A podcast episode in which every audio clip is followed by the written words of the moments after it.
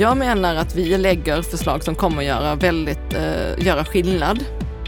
Och det är en av anledningarna till att jag är trygg med att säga att de kommer att göra skillnad. Det är att jag har valt att lägga sådana förslag som jag bedömer kan gå genom riksdagen redan nästa mandatperiod.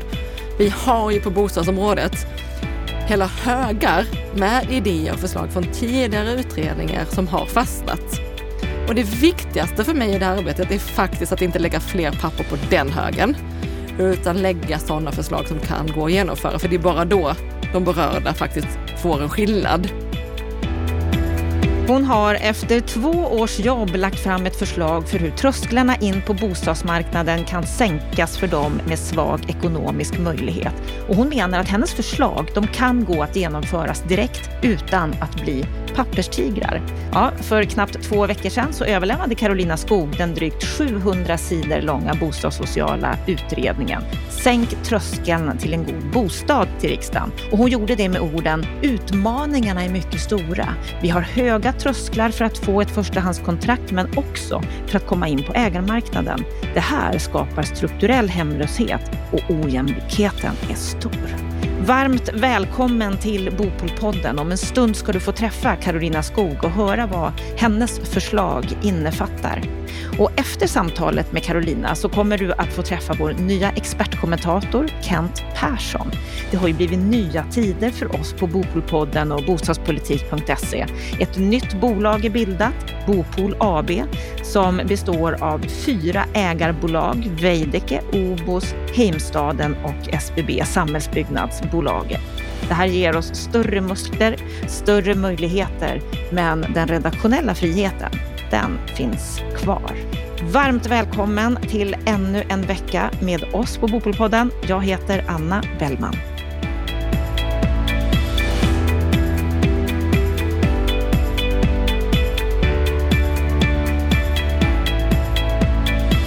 För knappt två veckor sedan överlämnades den drygt sjuhundra sidor långa bostadssociala utredningen Sänk tröskeln till en god bostad till riksdagen. Och nu ska vi få höra om utredningens förslag av utredaren själv. Varmt välkommen till Bopolpodden, Carolina Skog. Tack så hemskt mycket. Trevligt att ha dig tillbaka. Ja, väldigt trevligt att få komma tillbaka. Ja. Du, vad är din sinnesstämning idag? Ja, men jag är nog fortfarande lite att jag lever på adrenalin. Det blir ju väldigt intensivt i slutet när man ska färdigställa ett sånt här eh, betänkande. Och sen eh, en presentation och ganska stort medieintresse kring den. Eh, så jag är fortfarande i, en, i ett härligt flöde av adrenalin. Härligt flöde av adrenalin. Känns lite skönt att det är över, eller? Såklart. Men, men sådär kluvet som det är när någonting är klart. Intensivt arbete i två år, på ett sätt skönt. Och, men så, det finns också en saknad. Mm. Vad tycker du om den responsen du har fått från media? Nej, men jag är jätteglad att vi fick synas under de här, eller höras under de här omständigheterna eh, som vi har. Eh, och jag fattar att intresset för media har varit stort och så här nyfiket, och jag har fått utrymme att faktiskt förklara även de här delarna som i vissa delar är lite teoretiska. Mm. Är du nöjd? Ja, jag är nöjd. Jag är nöjd och mycket, mycket stolt över det arbete som jag har gjort med det här kansliet. Vi har arbetat hårt. Och sen är det ju en bred fråga. Det är ju också så att vi på slutet fick döda en del bebisar, så är det. Så det är klart att det också finns saker som jag gärna hade skrivit mer om om vi hade haft ännu mer tid. Har det varit för lite tid? Det kan faktiskt vara så att det var lite knappt med tid. Men för sam- ni började? Sammanlagt i maj för två år sedan, så två år knappt har vi jobbat. Och det är ju klart att det på sätt sätt är lång tid, men det är också väldigt, väldigt breda frågor. Så vi har fått vara strikta och fått lägga ganska nära direktivet för att göra det vi ska. Och det har inte funnits mycket utrymme för att göra liksom extra saker. Det finns flera saker som vi från början tänkt oss som vi har fått skala bort under vägen. Är det någonting som har avgörande betydelse, tror du? Det är ju alltid svårt att veta. Eh, till exempel tänkte vi nog i början att vi skulle göra mer jämförande studier med andra länder. Men dels kunde vi inte resa eh, och sen så tog mycket annat så mycket tid. Så det är en sån sak som inte blivit av. Och vad vi hade hunnit, vad vi hade hittat i en sån jämförelse, det kan inte jag spekulera i. Vad är det mer ni har slaktat?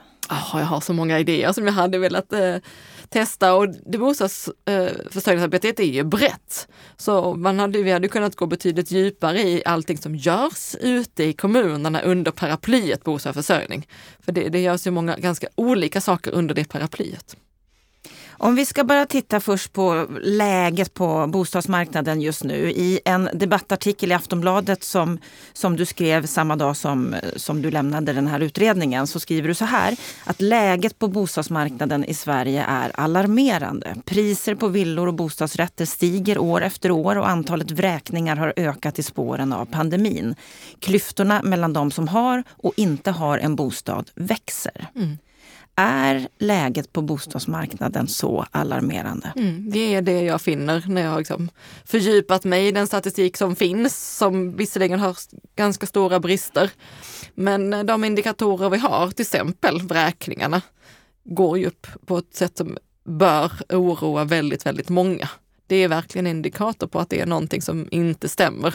Eh, också den här ökningen av priserna som har pågått år efter år gör ju att skillnaden mellan har varit en person som har fått vara med på den där värdestegringen och någon som står utanför blir ju större för varje dag som går.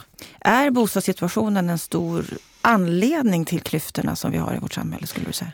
Det hänger ju ihop. När man tittar på inkomstskillnader i Sverige så har det inte så mycket med lön att göra, utan det har att göra med kapital. Uh, och om man då har till exempel har haft ett kapital uh, och har fått vara med i värdestegringen som har skett på fastighetssidan, är ju en viktig anledning till att förstå de ekonomiska skillnaderna i stort i Sverige. Så bostadspolitiken och den ekonomiska politiken går inte att separera. Du skriver väldigt tydligt i din debattartikel här om att barnfamiljer är särskilt utsatta. Du pratar ju om vräkningar här också. Mm. Att de varken kan köpa eller hyra en bostad på den ordinarie marknaden idag. Och det här gör det ju svårt för personer som har väldigt små ekonomiska marginaler att skapa ett tryggt boende för sina barn. Och sen skriver du så här också, att ibland går det så långt att våldsutsatta kvinnor flyttar tillbaka till mannen som slår för att hon inte får tag på en annan bostad. Mm. Det här har jag hittat i någonting som heter Dödsorsakregistret. Eller rapporten som presenteras med regelbunden basis.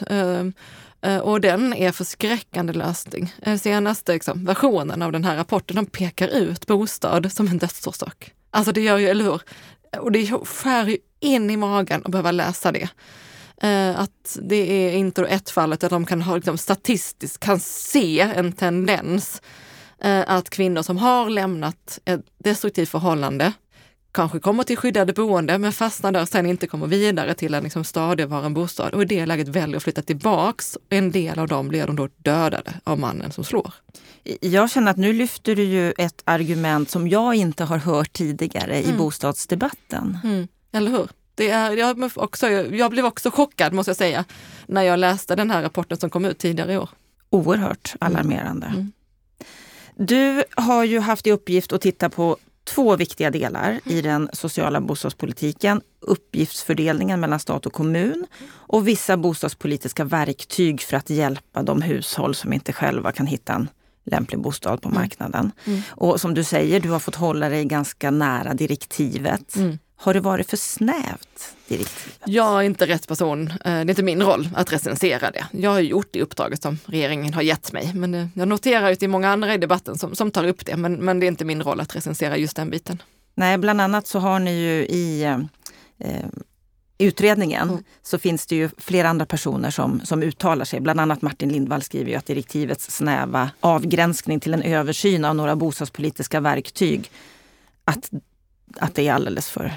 för snävt. Mm. Men jag hoppas, oavsett den, den diskussionen, att de förslag som jag lägger blir ett tydligt första steg eh, och att vi skapar ett ramverk eh, för vad jag kallar en nystart för den sociala bostadspolitiken. Det utrymmet har jag haft och jag menar att de förslag jag lägger kan leda till det. Sen behöver ganska många delar av bostadsförsörjningen liksom fortsätta debatteras och behöver, det behöver mycket diskussion framåt eh, om vi ska göra vad som behövs mer. Det han också skriver här, det är att de här verktygen som redan används och förhoppningar som är knutna till sänkta inträdesbarriärer på bostadsmarknaden har därför föranlett förslag som sammantagna inte räcker. Mm. Att de förslag som utredningen har kommit med är inte tillräckliga. Alltså det, det är inte så att de här förslagen löser de strukturella problemen på bostadsmarknaden. Det skriver jag själv också eh, i ett slutord till utredningen. Det står helt klart. Mm. Även Hyresgästföreningen, Marie Linder och Martin Hovenberg skriver att bostadsutredningen tar endast myrsteg. Att möjlighet att prioritera bostadslösa och regler för hyresvärdars krav är bra förslag. Men bostadsutredningen underlevererar. Gör den det? Jag menar att vi lägger förslag som kommer att göra, väldigt, eh, göra skillnad. Och det är en av anledningarna att jag är trygg med att säga att de kommer att göra skillnad. Det är att jag har valt att lägga sådana förslag som jag bedömer kan gå genom riksdagen redan nästa mandatperiod. Vi har ju på bostadsområdet hela högar med idéer och förslag från tidigare utredningar som har fastnat. Och det viktigaste för mig i det här arbetet är faktiskt att inte lägga fler papper på den högen, utan lägga sådana förslag som kan gå att genomföra. För det är bara då de berörda faktiskt får en skillnad. Eh, och då har jag gjort vägvalet att hellre lägga den typen av förslag än förslag som kanske då skulle vara lite mer liksom, systemförändrande. Eh, eh, för att eh, då har jag bedömt att då är risken större eh, att helheten, att alla förslagen hamnar i liksom en sån där väntanskorg. Och att det inte händer någonting. Att det inte händer någonting. Och då är det bättre med myrsteg. Jag tycker då är det bättre att ta steg i rätt riktning. Eh, definitivt. Men jag om tror de att det är viktiga steg. Mm. Ja, viktiga steg. Men om de här förslagen kommer att gå igenom, mm. hur stor skillnad gör det för de personer som har tufft att komma in på bostadsmarknaden idag? Ja, men förslagen har ju väldigt olika karaktär. Vissa handlar om en ny lagstiftning och styrning av kommande regeringar och hur regeringar och kommuner ska samverka. Det är ju förslag som bygger en struktur för en social bostadspolitik framåt. Och sen finns det andra förslag som är konkreta. Det mest konkreta är väl en, en ny form av hyresgaranti för barnfamiljer. Den kommer kunna göra konkret nytt, nytta ganska så snabbt. Så det, är liksom, det finns också, i betänkandet finns det väldigt, ja men de har väl helt olika karaktär. Och jag tänkte vi ska gå igenom mm. några av de här förslagen. Det är väldigt många. Är man intresserad kan man ju läsa sjuhundra sidor utredning. Men vi tar några av de här förslagen som, som, som du föreslår. Och vi kan ju börja med den här som du nämner här nu, hyresgarantierna. Mm. Och vad är det det innebär konkret? Men vi har ju ett system med hyresgarantier idag. Och det innebär att kommunen lämnar garanti att hyran blir betalt för ett hushåll. Och sen får kommunen betalt från staten via ett schablonbelopp. Det har funnits i ganska många år. Det används nästan inte alls i sin nuvarande form. Så jag menar att liksom, det här som vi har kan vi liksom lägga åt sidan. Så därför har jag tagit ett nytt grepp om det. Med liksom samma modell. Men med nya förutsättningar. Dels har jag ändrat vilken mål, föreslår jag att man ska ändra målgrupp och identifiera mer en målgrupp som har liksom större behov, som står lite längre från bostadsmarknaden. Och då pekar jag på barnfamiljer som inte klarar av att få en, ett förstahandskontrakt på egen hand. Och inkluderar då barnfamiljer som lever på försörjningsstöd i den gruppen. Det är en förändring, vilken målgrupp. Den andra förändringen som är stora, det är att jag säger att det här ska vara obligatoriskt för kommunerna. Idag är det frivilligt. Så där tänker jag ett verktyg som ska finnas i alla kommuner med en tydligt utpekad målgrupp som har stora behov. Och sen fortsatt ska det vara så att det är staten som betalar. Det är också att jag väljer, liksom, lägger också upp att den summan som kommunerna ska få, jag höjer den rejält för att det ska vara tydligt också liksom attraktivt för kommunerna att faktiskt använda detta. En, en fundering jag får när jag, när jag läser om det här förslaget, det är ju varför är det så smalt, så smal målgrupp? Bara barnfamiljer, men det finns ju väldigt många ensamstående som exempelvis har betalningsanmärkningar och har svårt att komma in på bostadsmarknaden som skulle kunna göra det med hjälp av en hyresgaranti. Absolut, och om man ska göra det till en skyldighet för kommunen, då måste det vara en avgränsad grupp. Då måste man veta vem, som, vem det gäller. Men vi har konstruerat det på här sättet att själva hyresgarantins formen, den regleras i lag. så behöver riksdagen fatta beslut. Men det här frågan om målgrupp, det regleras i förordning. Det vill säga det är någonting som regeringen kan besluta om själv. Och det gör att det kan komma att bli ganska enkelt för regeringar framåt som kanske vill göra som du tänker, utvidga målgruppen att göra det. Det man behöver göra det är ju då liksom öka ut budgetposten eh, lite så att det följer med.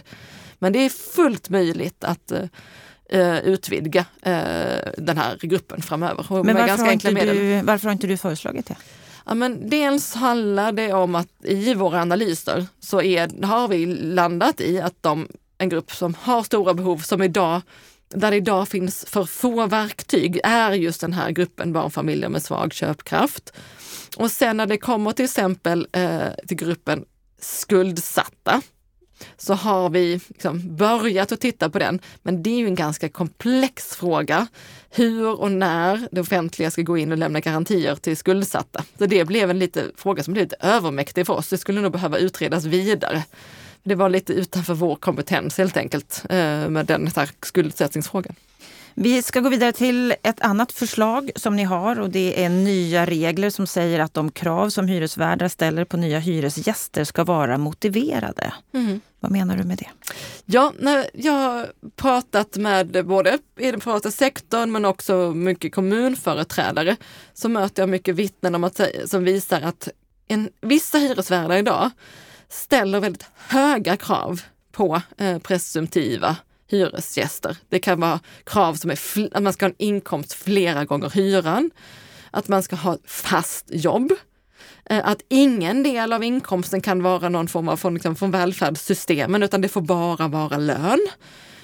Eh, och det här är en av de trösklar vi idag har in på bostadsmarknaden. Och då har vi ägnat oss att försöka se finns det liksom någon evidens som säger att höga krav gör att risken för liksom hyresskulder och vräkningar ökar? Och vi har faktiskt funnit att det inte finns någon sån evidens alls. Och då har vi tittat både i Sverige och i andra länder. Tvärtom har jag nu också under de här åren pratat med flera fastighetsägare som antingen valt att faktiskt ta bort det här att de kollar att de har inga krav alls. Eller att de har sänkt kraven mycket. Och de har sagt att det har de kunnat göra utan att det uppstår problem. Hyran kommer in ändå. Och då bör man liksom förstå att liksom det här med vräkningar, det är väldigt svårt att förutse eh, det. Det handlar väldigt mycket om plötsliga förändringar i livet. Och det, och det kan man liksom inte få ut genom att kolla eh, till exempel vilken inkomst man har. Så då ser jag här, finns en tröskel som faktiskt inte... Liksom, Den, den är inte motiverad, det finns ingen evidens. Det är helt oreglerat. Och här menar jag, föreslår jag då en lagstiftning som är normerande. Som säger att staten tycker någonting om att ja, men det behöver vara motiverat vilka krav man ställer. Och sen så inför vi en transparens och säger att eh, hyresvärdar ska svara på frågor. Ja, men vilka krav ställer ni? Jag vill vara väldigt tydlig med att beslutet om vilka krav man ska ställa och vilka hyresvärdar man släpper in kommer, även om det här förslaget genomförs helt och hållet fortfarande ligga hos fastighetsvärden. Det, det tar vi inte bort. Eh, utan det här handlar ju om att skapa en, egentligen en diskussion. Vad är motiverade krav? Och öka transparensen. Hur kommer det här att tas emot, tror du, från fastighetsägare? Ja, men branschorganisationerna här eh, är ju självklart inte eh, glada. Men då tänker jag så här, att jag har aldrig hört talas om en branschorganisation som tycker att det finns anledning att reglera just deras bransch. Det ligger lite i, den, liksom, i D N A att man tycker att vi, just vi behöver inte bli reglerade. Eh, men eh, jag tycker att de är, ändå är svaret skyldiga om varför, vad, vad som är problemet med transparensen. Om det är så att deras medlemmar verkligen har genomtänkta krav, då borde det inte vara något som helst problem att faktiskt bara berätta eh, om det. Eh, och det är också så att just eh, de här branschorganisationerna, alltså fastighetsägarna och allmänhet, de har jobbat med den här frågan eh, i flera år och de har tagit fram en vägledning och jag hänvisar faktiskt till deras egen vägledning eh, i betänkandet eh, som ett råd. Men en fast, privat fastighetsägare som vill ha råd om hur, vilka krav de ska ställa, så rekommenderar man gå till den här vägledningen som finns. Den är alldeles ypperlig. Så de är ju också själva egentligen på frågan. Så jag tror vi är överens om problembilden. Och sen tycker jag det är ganska naturligt att de helst slipper en reglering. Det är lite, det är lite som det ska vara. Vi går vidare till, till nästa förslag som ni har, och det har med bostadsförmedling att göra. Mm. Förtydligande att de kommunala bostadsförmedlingarna får förmedla bostäder med hänsyn till behov. Mm. Och där, när jag har varit ute och pratat med kommunerna och de kommunala bostadsförmedlingarna, så har framkommit en bild där de uppfattar att det är otydligt i vilken mån de får till exempel arbeta med förturer, eller det vi kallar för reservationer, det vill säga man avsätter en lägenhet för bara en grupp. Vanligt till exempel vad gäller studentlägenheter. För det finns skrivningar i dagens lagstiftning eh, som pratar om till exempel, eller det står till exempel att förturer ska användas endast i begränsad omfattning. Men vad betyder det? Eh, och det här har gjort att man blir lite, ja, men lite ängslig kanske, eller lite rädd för att göra fel, och då gör man hellre väldigt lite. Eh, men jag ser att det här är ett område där staten inte behöver hålla på och detaljreglera. Jag tror att det vore bättre om vi ger kommunerna mycket större handlingsfrihet att själva bedöma i vilken utsträckning man vill använda förturer. Och jag i text motiverar till och med att jag tror att det finns ett utrymme att göra det mer. Så det för, vi har gjort här helt enkelt rensa igenom laget, bort med all detaljreglering, ge utrymme för kommunerna att bedöma själva. Men när det gäller bostadsförmedling så finns det ju inget enhetligt system Nej. i Sverige Nej. idag, utan det ser ju väldigt olika ut mm. i olika kommuner, hur mm. man gör för att mm. ställa sig i kö, mm. söka en bostad. Mm. Ska det vara på det sättet? Nej, men det är nog inte konstigt, för vi, bostadsmarknaden är ju också helt olika i olika delar av landet. Så jag tycker nog inte att det är märkligt att det, att det är olika utformat. Det är ju en liten poäng med det här. För lite centraliserat sättet vi arbetar i Sverige är att man kan anpassa sig efter de lokala förutsättningarna.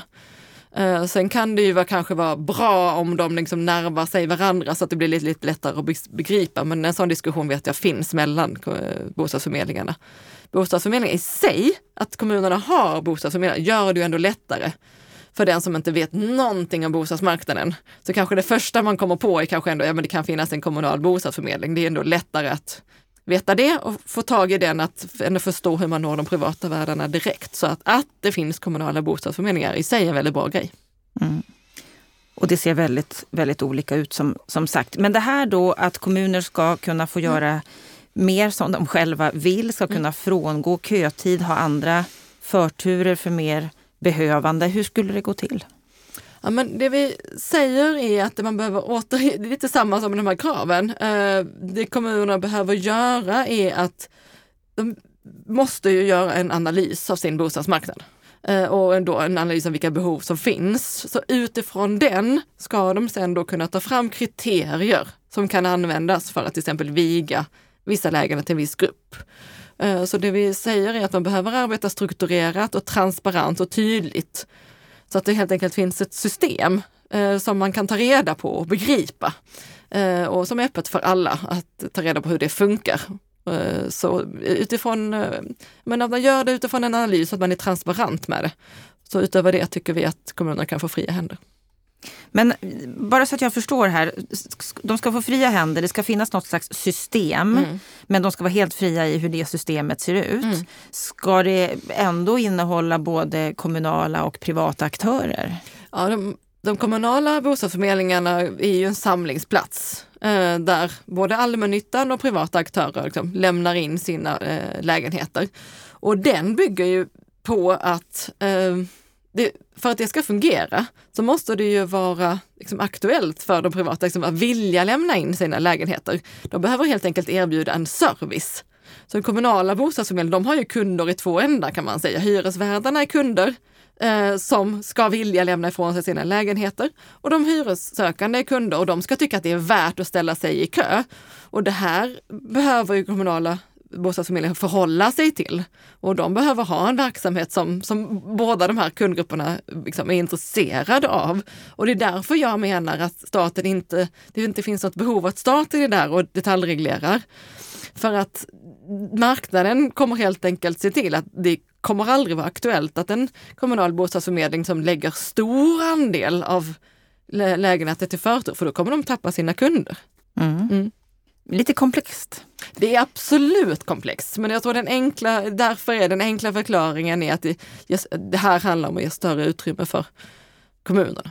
Större utrymme för kommunerna som inte ska behöva ha kötid.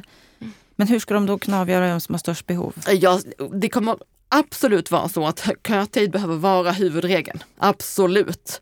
Så det här handlar om att ändå på marginalen göra avsteg från en huvudregel som ska vara kö. Ingen som helst tvekan om det. Vi går vidare till nästa förslag här som handlar om lagändring för att allmännyttan ska kunna bygga och renovera bostäder till en lägre kostnad. Mm.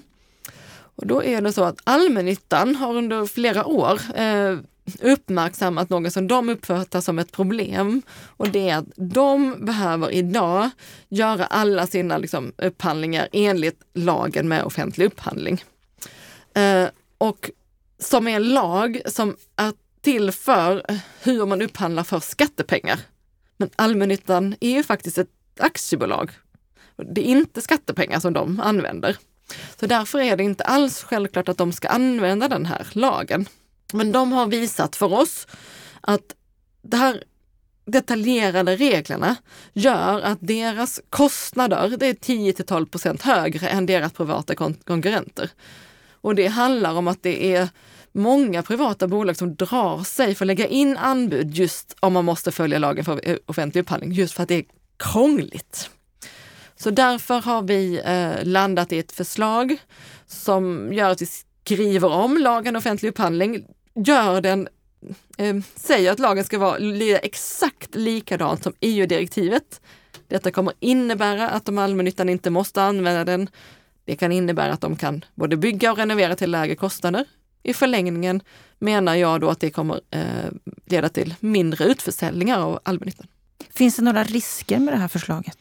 Ja, men en poäng med eh, lagen om offentlig upphandling är ju att man vill förebygga korruption. Eh, och, så, så det är klart att man måste eh, ta, ta med sig det. Men man ska veta då att eftersom allmännyttan är kommunalt ägt så är det ett antal liksom ändå rättsliga principer som gäller oavsett. Till exempel så får de inte diskriminera. Eh, så att det är inte så att de blir helt fria utan de, som kommunalt ägda så finns ett antal rättsliga principer som kommer att gälla för deras inköp. Och därför är min bedömning att de kommer att göra upphandlingar som är väldigt som de kommer att använda metoden upphandling utan det är kanske snarare vissa delar av de här reglerna som de eh, kan välja att inte använda.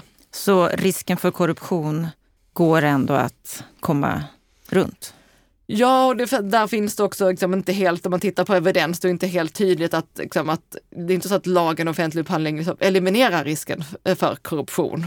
Så när vi har studerat det är inte så att man säger att det argumentet är så tungt att jag tycker att det är bärande i den här delen. Men tänk om vi kommer att se mer korruption om det här går igenom?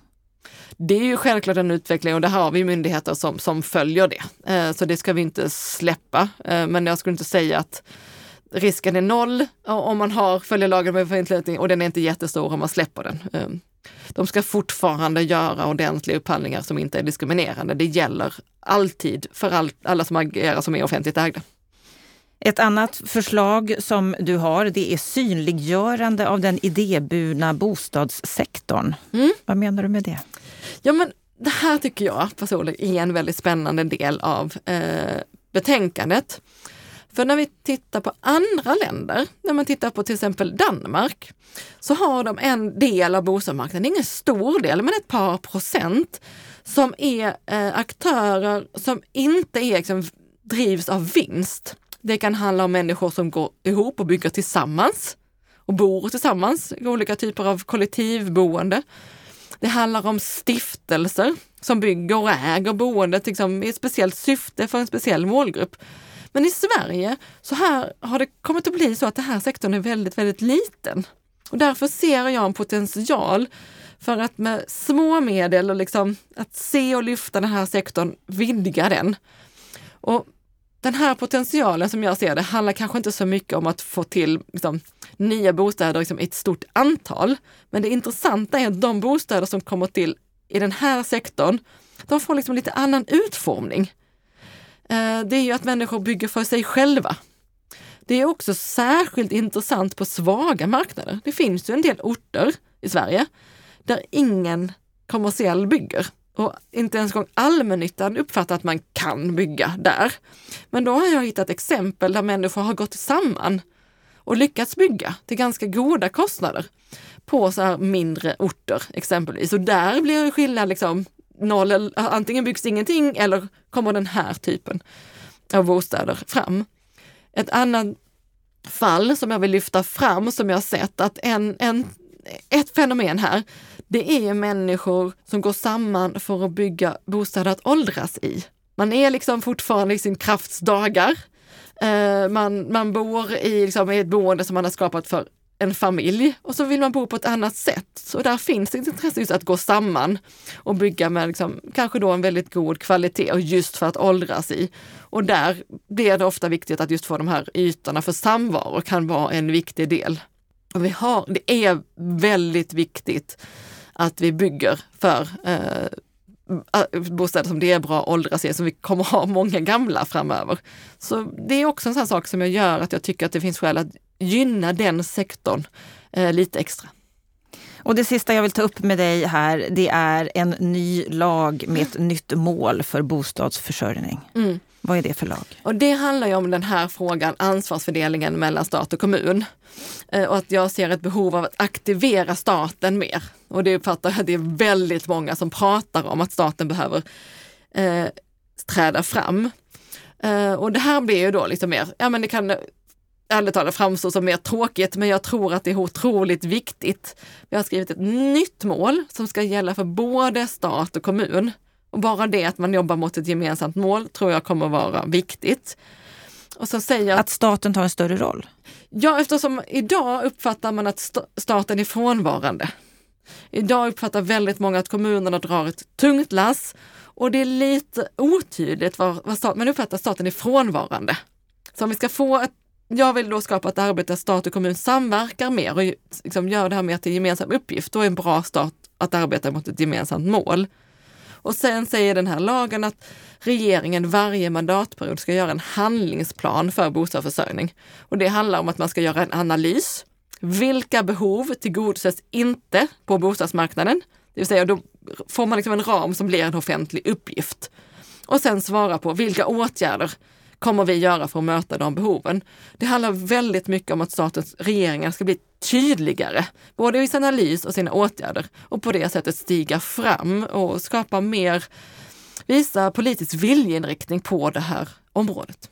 Men är den här lagen tillräckligt tydlig? För du har ju fått en del kritik att eh, allt för mycket skjuts över till kommunala och privata fastighetsägare. Att de får ta smällen i den här, det här förslaget som du har lämnat. Att stat och kommun borde ta mer ansvar här. Det skriver Martin Lindvall bland annat i de särskilda yttrandena. Alltså det här fungerar ju sen i den mån som kommande regeringar fyller de här handlingsplanerna med konkret innehåll. Om vi får regeringar framöver som väljer att skriva en handlingsplan som är liksom helt innehållslös och fattig, nej men då, då blev det inte så mycket. Och, men där har jag, jag, kan, jag skapar en ram och en form för en bostadspolitik. Men den, det kommer vara så att man framöver behöver fylla den med innehåll. Eh, och det kommer ju bland annat handla om i vilken mån kommer regeringar faktiskt är beredda att öppna plånboken på det här området. Och återigen, det är inte upp till en särskild ensamutredare att svara på den typen av frågor. Så jag skapar en struktur. Men framöver kommer det behöva politisk vilja. Och här vill jag också citera Jan-Ove Östbrink som skriver så här i de särskilda yttrandena att statliga åtaganden av finansiell art, precis det du är inne på nu, mm. statliga åtaganden av finansiell art lyser helt med sin frånvaro i utredningen och förändringarna av de legala förutsättningarna som skulle kunna underlätta kommunernas arbete är marginella. Mm. Missförstår han dig? Nej, men det, det är ju helt tydligt att vi har inte en ordning i Sverige att ensamutredare sitter och liksom skriver budgetunderlag. Det liksom sker ju en helt annan process. Jag har nog helt rätt, men jag ser inte heller att det någonsin har varit en ensamutredares uppgift. Och sen de här legala förutsättningar han pratar om det vidareutvecklar också, det handlar ju väldigt mycket om planeringsförutsättningar. Och det är ju sånt som absolut inte... Alltså det ligger väldigt långt ifrån eh, vad den här direktivet och det finns ett antal flera ut, liksom, tidigare ute som har tittat på det. Så jag uppfattar inte att problemet är de delarna tror jag inte är utredningsbrist. Nu har du lämnat ifrån dig detta jobb som du hållit på med i två år. Mm. Du är nöjd. Mm. Du kan svara på frågorna. Vad händer nu? Ja, men nu är jag ute och pratar om den här utredningen. Det finns ett jättestort intresse och det är väldigt, väldigt roligt. Så jag har kalendern tämligen fullbokad kommande veckorna att prata om utredningen i olika sammanhang, och det är jätteroligt att få vara ute och höra men vilka frågor som ställs och möta reaktioner från liksom, de som arbetar med de här frågorna eh, dagligdags. Så det ska jag göra eh, och jag gärna säga till lyssnarna att man kan få höra av sig eh, för jag kommer väldigt gärna ut och presenterar eh, och diskuterar eh, utredningens eh, betänk, liksom, våra bedömningar och våra förslag. Och den är ute på remiss? Den är ute på remiss. Jag tror att den lades ut rekordsnabbt på bara någon timme. Från, så Finansdepartementet gjorde ett jättefint jobb där. Och det är ute på remiss och det ska vara inne tjugoandra augusti. Och vad som händer efter det? Det får vi se. Det får vi se, för sen har vi ju ett litet val där. Mm. Ett litet val.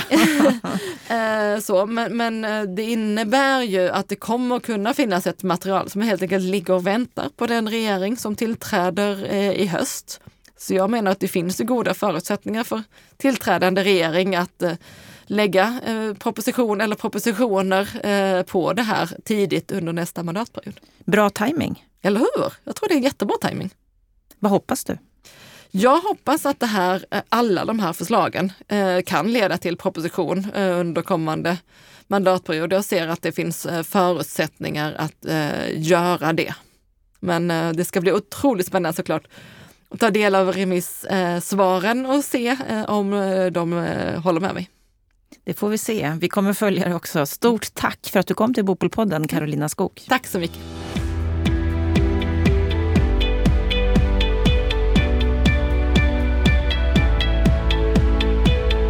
Då skulle jag vilja börja med att hälsa vår nya expertkommentator välkommen till Bopolpodden, Kent Persson. Välkommen till oss. Tack så jättemycket. Vi har ju en ny situation där bostadspolitik punkt se och Bopolpodden har blivit helt nytt. Bopol A B, där du också är vd och också nu då går in som expertkommentator. Hur känns det?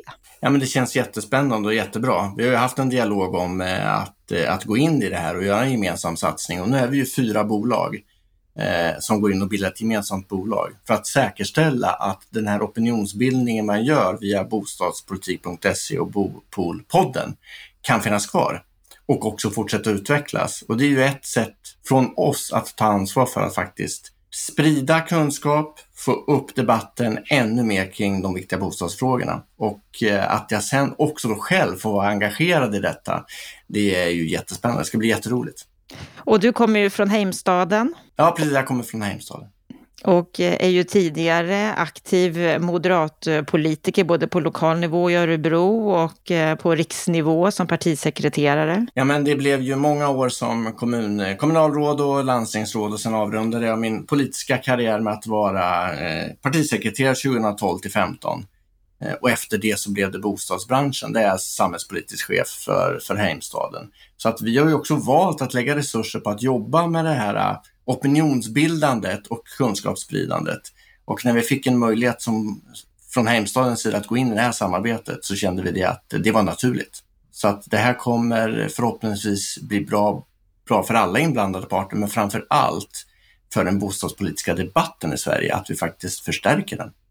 Ja, och här kan du ju vara helt fri. Du får säga precis vad du tycker och tänker. För det är ju lite av våran tanke med det här, att det redaktionella arbetet, det ska inte vara färgat av vad ni som bolag, Heimstaden, Veidekke, Obos och S B B, samhällsbyggnadsbolaget, vill driva för frågor, utan det här ska ju vara en fristående redaktion. Ja, men så exakt, våga, det... våga lägga ut texten här nu. Ja, men precis, och det är en jätteviktig påpekande, för det har vi ju tagit fram redaktionella riktlinjer, och vi är också väldigt tydliga i ägarskapet att vi skiljer på detta. Så att vi som sitter i redaktionen, vi jobbar fristående i de här frågorna från våra bolag. Eh, och det är ju alla bolag medvetna om att eh, för trovärdighetens skull måste det vara så. Så att vi också dels kan bedriva ett, ett eh, opartiskt arbete på bostadspolitik punkt se. Vi har ju också ambitionen att, att förstärka det även liksom journalistiskt för att belysa frågorna mer. Och när vi ska kommentera så kommenterar jag just utifrån min roll på, i Bopol A B och i det här arbetet, inte som företrädare för, för Heimstaden. Det är bra att kommentera och poängtera. Och nu ska du kommentera samtalet som jag hade med Carolina Skog med anledning av hennes förslag när det gäller den bostadssociala utredningen. Vad säger du sammanfattande om det här samtalet? Ja, men ett, ett bra samtal eh, och också som i grunden visar vilket engagemang Carolina Skog har. Hon har ju också en intressant bakgrund, eh, lokalpolitiker hemma i Malmö och sen eh, haft tunga uppdrag minst sagt i, i rikspolitiken, så hon förstår också hur politiken hänger ihop. Och engagemanget lyser igenom. Eh, tittar vi på, på utredningen så är den stor och omfattande. Men man kan fundera på om den verkligen når hela vägen fram. Det blir inte så mycket skarpa förslag. Så engagemanget, bra. De skarpa förslagen, ah, lite tveksamt. Det har kommit en del kritik efter att hon presenterade det här, att just bostadsutredningen underlevererar. Håller du med om den kritiken? Med tanke på att, att utredningen ändå pågick i två år och sjuhundra sidor så hade jag nog också hoppats på mer och kanske också förväntat mig mer. Det blir nu en kritik kring att det här är för lite och för sent. Möjligtvis påverkades ju också hennes möjlighet och uppdrag att vara riktigt skarp utav att just bostadsfrågorna avsatte en regering och en statsminister. Och det kanske ändå har lett till att den här utredningen har varit lite återhållsam, för det tycker jag att den är. Och hon säger ju själv i intervjun att hon vill lägga förslag som hon bedömer kan gå igenom nästa mandatperiod. Och det gör ju också att hon har tagit höjd i arbetet att det kan vara en annan regering som ska genomföra den här utredningen, och då blir väl det på automatik kanske att det blir lite slätstruket.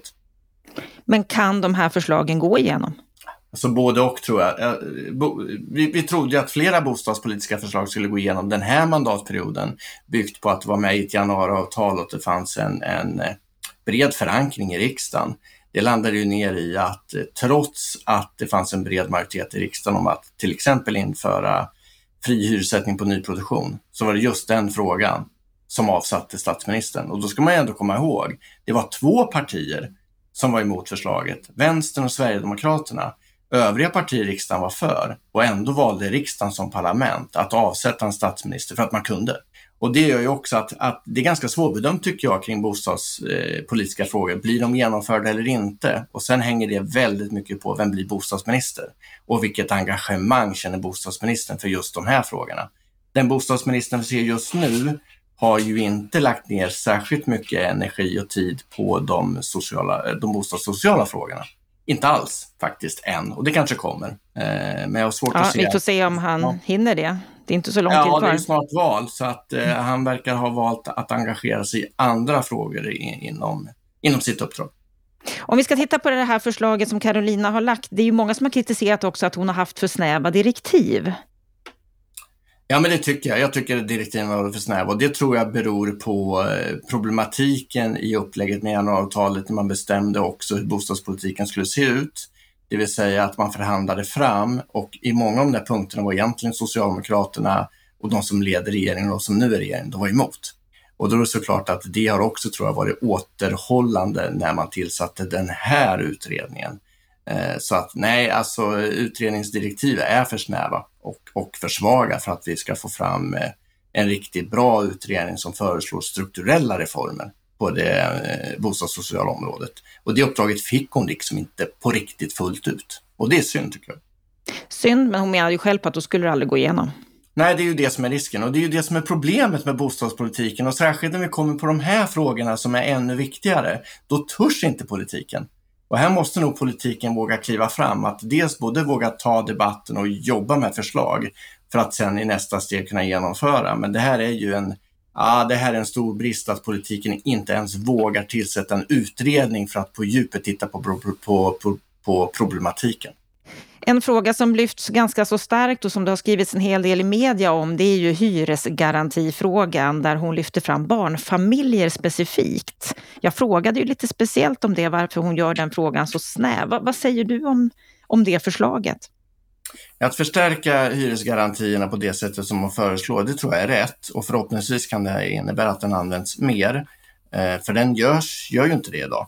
eh, tyvärr. Eh, sen tycker jag ju att, att målgruppen är ju också rätt. Utsatta barnfamiljer har det jättetufft, men den kunde ha varit eh, lite bredare. Eh, för att eh, jag skulle säga så här, alltså bostadspolitik och problem är ju väldigt lokal.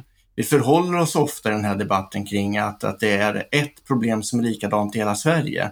Det är det inte. Och det innebär också att när vi pratar hyresgarantier att eh, förutsättningarna och behoven ser lite olika ut beroende på vart vi är i landet. Och i den delen blir det här en ganska snäv eh, grupp som får en möjlighet.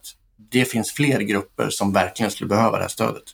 En sak som hon berättade som jag blev väldigt eh, tagen av, det var ju att hon menade att bostaden ses som en dödsorsak för våldsutsatta kvinnor. Att det är på grund av bostadsbrist som kvinnor som har fått ett akutboende hos någon kvinnojour inte får tag på någon ny bostad och därför går tillbaka till mannen som har slagit och som kanske till och med slår ihjäl. Vad säger du om det? Ja, det var, det var ett starkt avsnitt i podden. Och märks att det berörs, och det är klart att det gör, för att det är ju, det är förskräckligt.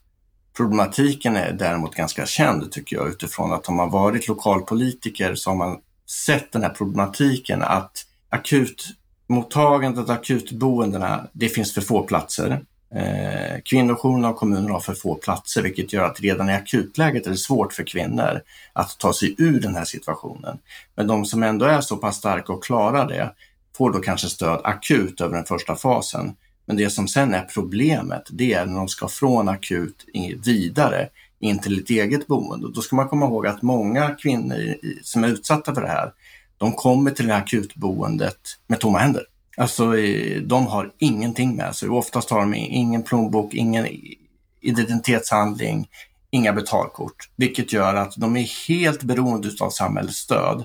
Och när vi inte klarar av att ge dem stödet i att komma vidare och få en bostad, då är det tyvärr många som inte har något annat alternativ eller upplever sig inte ha något annat alternativ än att gå tillbaka. Och ibland blir det till och med så förskräckligt att det innebär att eh, de blir misshandlade till döds. Finns det någonting i den här utredningen som skulle kunna bidra till en skillnad för den här målgruppen? Ja, här tycker jag på hyresgarantisidan, och det nämner ju hon också i utredningen, att förutom den här barnfamiljgruppen som hon pekar ut som förslag, så säger hon att det finns två grupper till som hon, hon tycker att man kan jobba med. Och det ena är ju våldsutsatta kvinnor.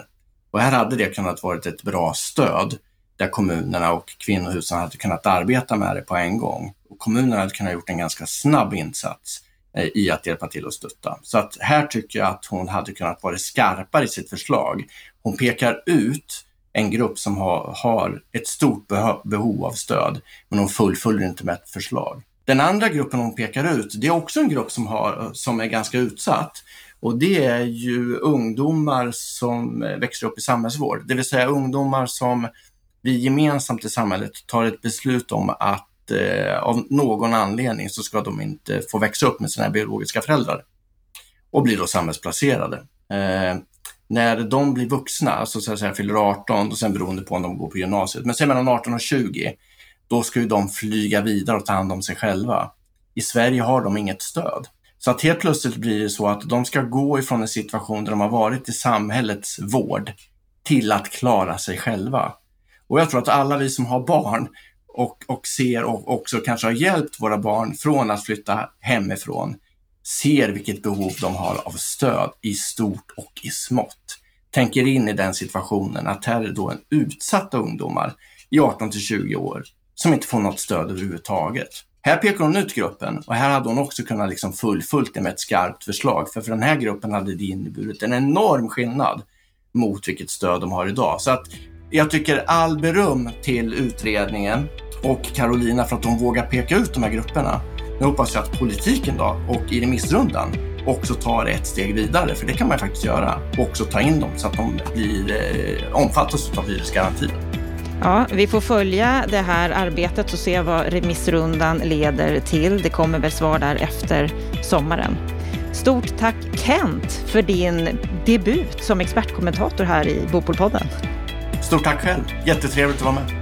Och med detta så önskar vi dig en fantastisk vecka, och glöm inte bort att lyssna in oss på fredag igen. Då sammanfattar vi det viktigaste som hänt under veckan i veckans Aktuellt. Må så gott.